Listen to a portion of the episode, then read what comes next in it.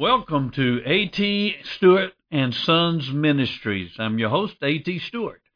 I'm glad you've chosen to join us today as we look into the Word of God.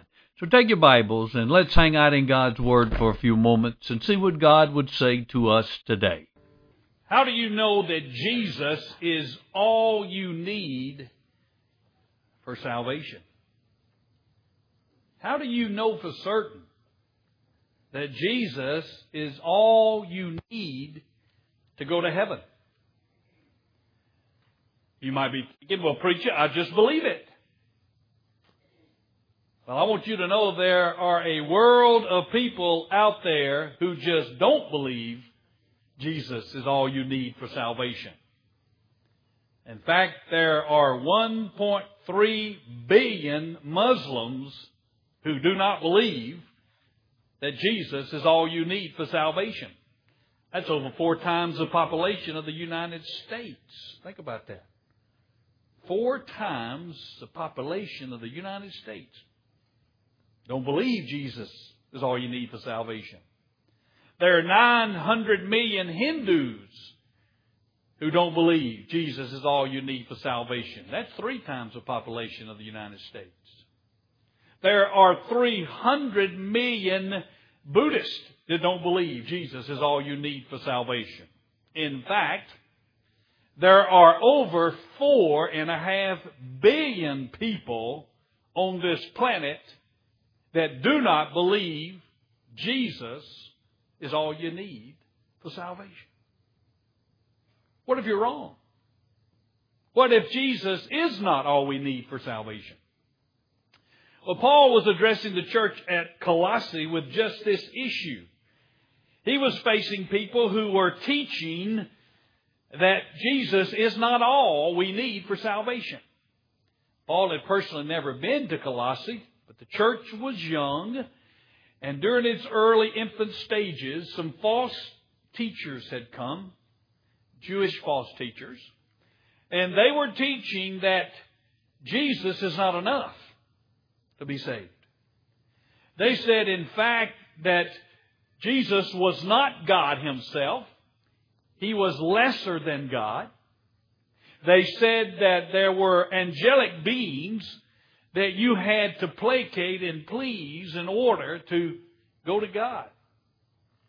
They said that to placate these angelic beings, you had to follow certain religious diets, certain observe certain feast days.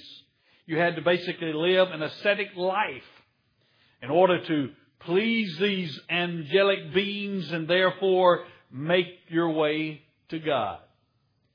And so Paul is writing to the church at Colossae, and what we have is the greatest single passage on the deity of Christ anywhere in Scripture. The greatest single Christological passage in all of Scripture is found in the book of Colossians. And I would ask you to turn in your Bibles to the book of Colossians. And as we look at today, the incomparable Christ, God himself. The incomparable Christ, God himself. As Paul is presenting his argument to these false teachers, he presents a three-pronged argument to show them that indeed Jesus is all one needs for salvation. You see, he goes to the very core of the issue, and that is, is Jesus truly God himself? If he is, then we don't need anything else. We don't need anyone else but Jesus in order to be saved. And so Paul presents a three-pronged argument for the deity of Christ. His first prong is Jesus is the invisible. is the visible expression of the invisible God. His second prong is that Jesus existed before all creation. Therefore, he must be God. And then thirdly, Jesus is totally and fully God. We're beginning in verse thirteen of Corinthians, excuse me, of Colossians chapter one. I'll ask you to stand in respect for the Word of God as I begin to read in verse thirteen. For he, and this is God the Father, rescued us from the domain of darkness, and transferred us to the kingdom of His beloved Son, in whom we have redemption, the forgiveness of sins. He, speaking of Christ now, is the image of the invisible God, the firstborn of all creation. For by Him all things were created, both in the heavens and on earth, visible and invisible, whether thrones or dominions or rulers or authorities. All things have been created through Him and for Him. He is before all things, and in Him all things hold together. He is also head of the body of the church, and He is the beginning, the firstborn from the dead, so that He Himself will come to have first place in everything. For it was the Father's good pleasure for all the fullness to dwell in Him, and through Him to reconcile all things to Himself, having made peace through the blood of His cross. Through Him I say, whether things on earth or things in heaven. You may be seated. The first prong of Paul's argument that Jesus is God Himself is that Jesus is the visible image of the invisible God. Paul clearly states in verse fifteen, He is the image of the invisible God. Now, there are two Greek words that are translated into the English word image. One word represents kind of an accidental likeness. It's not something that's intended, but rather an accidental resemblance. Like you go outside during the summertime and you look up at the clouds and you say, hmm, that's the image of a horse. You know, we've all done that. You've seen certain clouds and you say, man, that looks like a looks like a dolphin. Well, that looks like a fish or whatever. Now, that's purely accidental. That's not intentional, and it's far from being an exact representation. And then there's another Greek word for image, the word icon, and we get our English word icon from that. And that means an exact reproduction. An intended likeness, not accidental, but purposeful. In fact, if you'll look at the penny that I have before you, now that's the likeness, that's the image of Abraham Lincoln. And that didn't just accidentally appear on a penny, did it? No, but someone took a picture of Abraham Lincoln and they purposely worked on this press to make the exact likeness of Abraham Lincoln, so that when the sheets of tin were put, excuse me, of copper were put through the mint, and the press was put against that copper plate, an exact representation of Abraham Lincoln came through. That's the word icon. Now, when Paul says that Jesus is the icon, the image of the invisible God, he is saying that Jesus Christ is the visible expression. He is the exact representation. He is the exact purposeful reproduction of the invisible God. Now, Jesus the Son of God is not simply a chip off the block. He is the block himself. Now, the disciple John says the same thing over in his gospel in verse fourteen of the first chapter, when he says, "And the Word became flesh and dwelt among us, and we saw His glory, the glory as of the only begotten from the Father, full of grace and truth." Now, that word dwelt is the word tabernacled. To pitch a tent is the root meaning of that Greek word. And so what John is referring to is the Old Testament tabernacle. You remember that? The tent of meeting, it was called. Why was it called the tent of meeting? Because it was at that place where God met with Israel, where he met with man in the Old Testament. You remember, part of that tabernacle, there was a structure inside of the curtain area that was called the holy place, and then there was a curtain that separated the holy place from another section called the Holy of Holies. You remember that? In the Holy of Holies was the Ark of the Covenant. And on the lid of this ark, which was shaped like a, a box, there were two angels. And it said that God resided between those angels. In fact, there was no natural light in the Holy of Holies. It was the glory of God that would provide the light in that place. And so when Moses would go in and talk with God, he was said to meet with God face to face. Now later in Israel's history, only one person could go into that Holy of Holies, and that was the high priest, and he could only go once a year on the Day of Atonement, after he had sacrificed uh, blood of, of, of bulls, and he could go in and sprinkle the blood over the top of the ark, the mercy seat, a picture of Christ's coming death. But that was the holy place.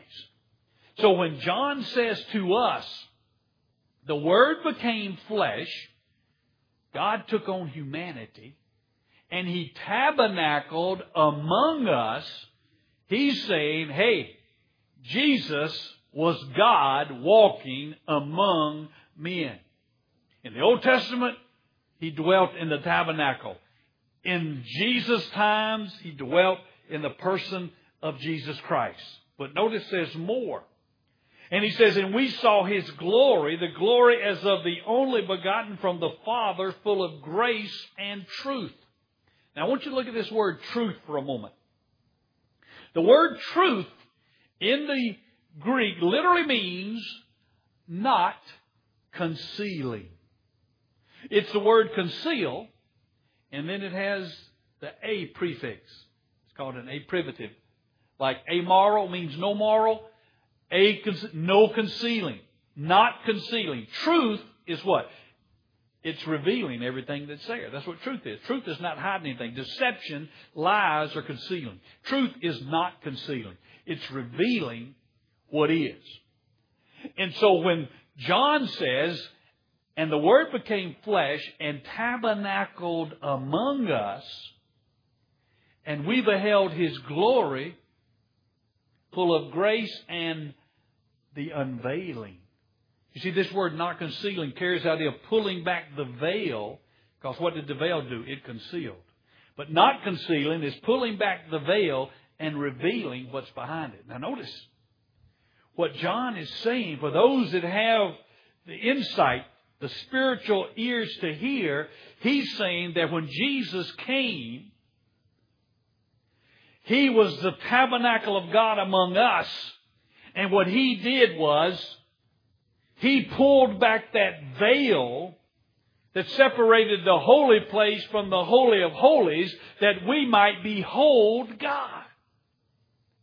Now, I want you to realize that holy place was considered so sanctified that when they would have to dismantle the tabernacle in order to move it to a different place, the Levites were instructed by God that when they took down that curtain that separated the holy place from the Holy of Holies, they had to turn away from the ark. They could not look at it, or they would die, because that's how holy God is.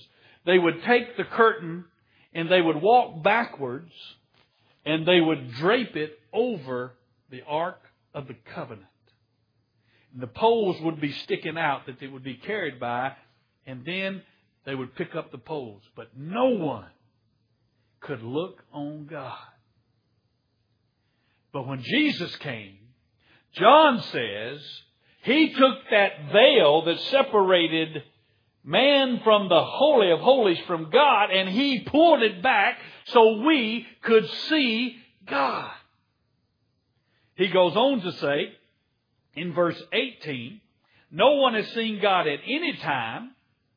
The only begotten God, who is in the bosom of the Father, He has explained Him. Now, this word explain is, it means to lead out. It means to make something fully known. In fact, we get our English word exegesis from it, which is to understand a passage, to take a passage of Scripture and go in and find out what's there and bring the truth out.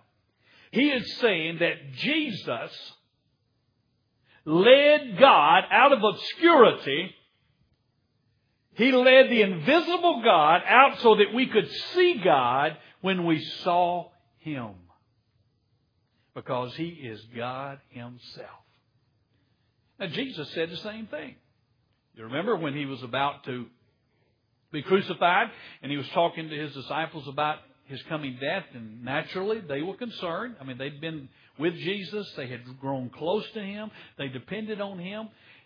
And Philip, one of the disciples, said, Jesus, just show us the Father, and that will be enough.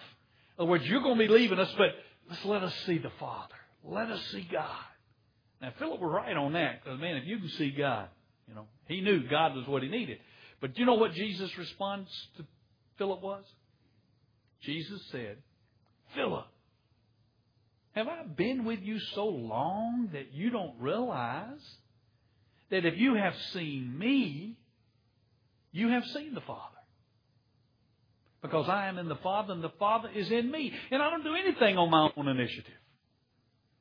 In other words, Jesus was saying, Philip, you want to see the Father God? Look at me. I am God in the flesh. I am God walking among men. I am God. If you want to see God, behold Jesus. He is the visible expression of the invisible God. You know what that says to me? It says to me, I need to spend more time in the Gospels, because that's where we see Jesus.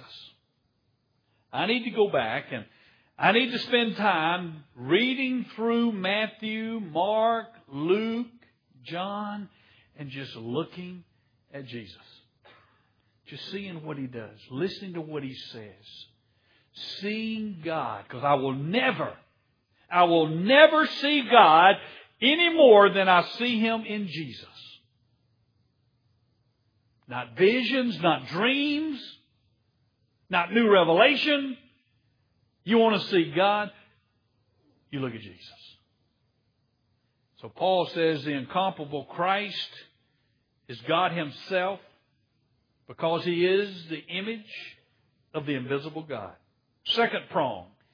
The incomparable Christ existed before all creation. Therefore, He must be God Himself. Paul says again in verse thirteen, excuse me, verse fifteen, the firstborn of all creation.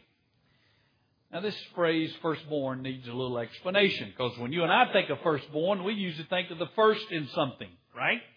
The firstborn of the family is the first child in that family. So we naturally think, well, firstborn of creation must mean that he's the first thing created.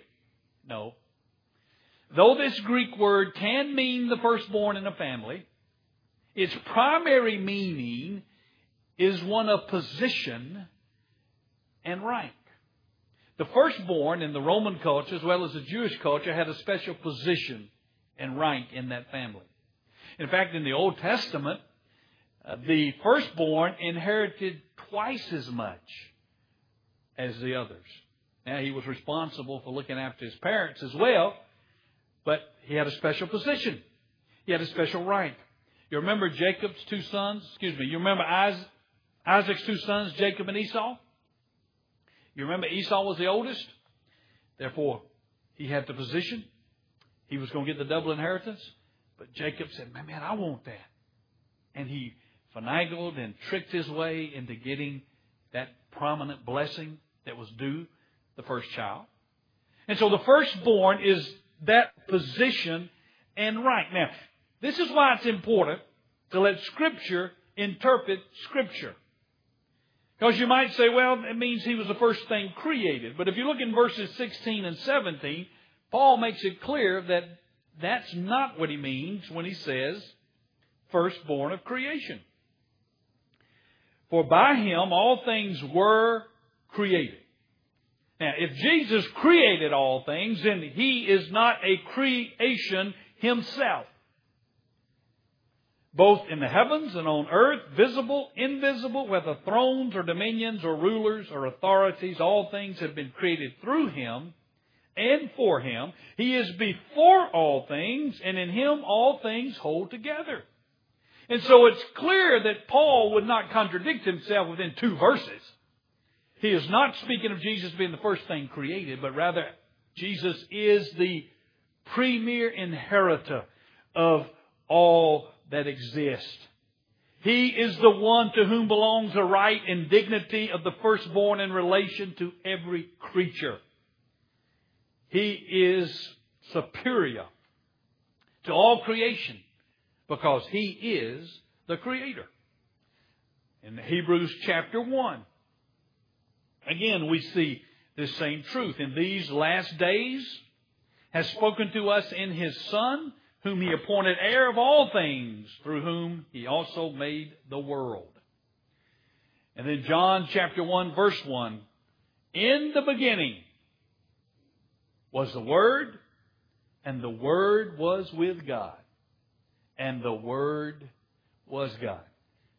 That phrase, in the beginning, does that remind you of anything?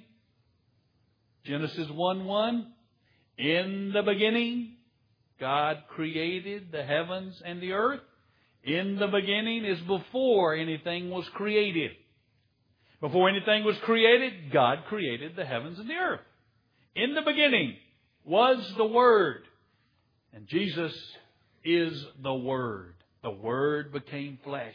The Word took on humanity and tabernacled among us.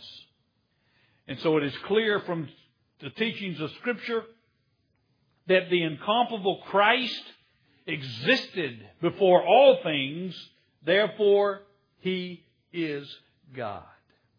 So let's summarize so far what we've said. Paul says Jesus is God himself, first of all because he's the exact representation of God. None other can be the exact representation of God than God himself. And secondly, he existed before all things.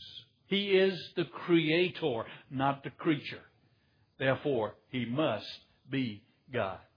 The third prong of his argument is that the incomparable Christ is God himself because he is fully and completely God. Look at verse nineteen. For it was the Father's good pleasure for all the fullness to dwell in him. In case anybody wonders what fullness he's talking about, in chapter two, verse nine, he goes on to say, for in him, that is in Jesus, all the fullness of deity dwells in bodily form. Here, Paul is launching a full-out attack on the heresy plaguing the church at Colossae. Again, they taught that the deity of God was spread out among various emanations, various spirit beings. Paul says nothing could be further from the truth. The deity of God is not spread out among angelic beings that you've got to placate in order to make it to God, that you've got to worship. No, the fullness of God is in Jesus himself. The fullness of deity dwells in bodily form in the person of Jesus Christ. Fullness means completeness. It means totality. And since the totality and the completeness of deity is in Christ alone, he must be God himself. He's no lesser being such as angels or man. He is God in human form. Paul says, behold your incomparable Christ. He is God himself, very God of very God. The creator of all things, the very stamp, exact image of God, totally, fully God. That tells me that Jesus alone is all I need for salvation. It's all you need for salvation. It's not Jesus plus church membership. It's not Jesus plus baptism. It's not Jesus plus obeying certain rules. It's not Jesus plus anything. It's Jesus. He alone is all we need for salvation. Because in Jesus, God Himself came down and lived among us. And He did what we could not do. He lived a perfect, sinless life. Never sinned in word, thought, or deed. And then He did something for us because He did not deserve to die, because He'd never sinned. He took our sin upon Himself. God becoming sin for us. And He took that sin upon Himself on that cross. And He experienced the full wrath of a holy God over my sins upon Himself on that cross. And then He came alive from the dead, showing that He defeated sin, that His sacrifice was absolute and total payment for our sins. Because if one sin, think about this now, if one sin had not been satisfied by the death of Jesus, He could not have come alive from the dead. What does the Bible say? The wages of sin is death. The soul that sins shall surely die. Sin equals death. That's why every one of us in here is going to die.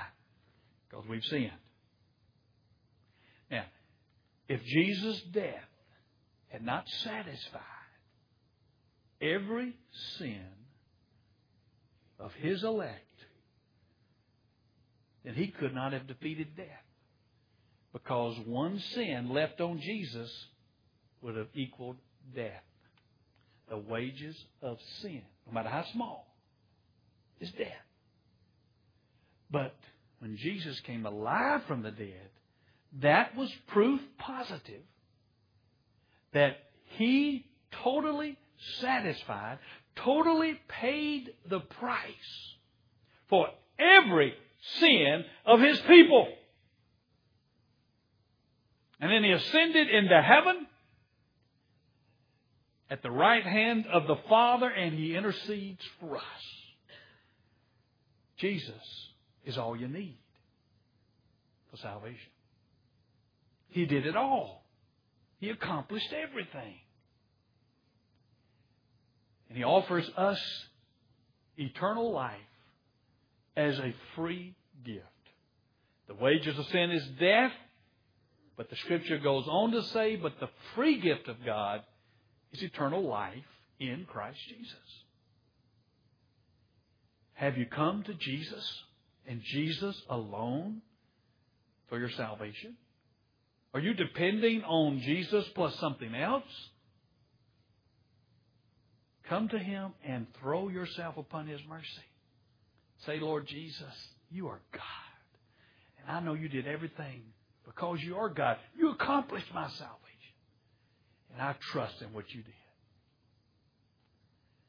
So first of all, because He's God, He's the only one who can save you. And He can save you totally. Doesn't need your help. But secondly, since Jesus is God Himself, the only reasonable, logical response to Him is absolute surrender to Him as Lord. Anything else is ridiculous, isn't it? To say I believe that Jesus is God and yet not be willing to surrender my job to Him? Does that make sense? Not be willing to surrender my finances to Him? Not be willing to surrender my family to Him? Does that make sense? To believe that He is God Himself and not be willing to lay all that I am, all my ambitions, all my hopes, all my dreams before Him and say, Jesus, they're Yours. Now You take what's of You and give it back to Me. What's of Me, You keep. What dreams are mine and not Yours, You keep them. What ambitions are mine and not Yours, You keep them.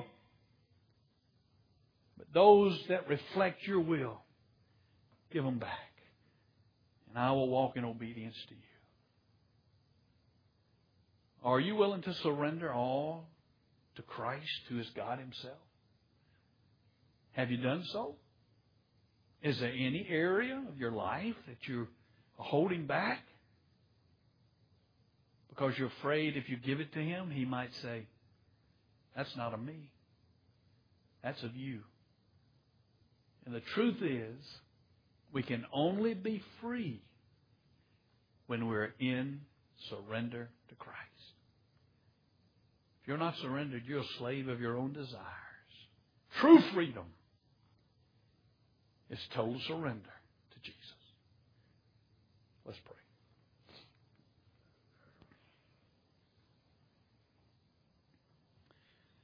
Father, we ask you to move in our midst. Reveal to us the Lord Jesus, who is God. Stir our hearts. In Jesus' name. Amen. So we stand and sing together. I hope that this song is your prayer this morning. It is your response to the truth that you've heard. Think about the words, and will you make them your prayer?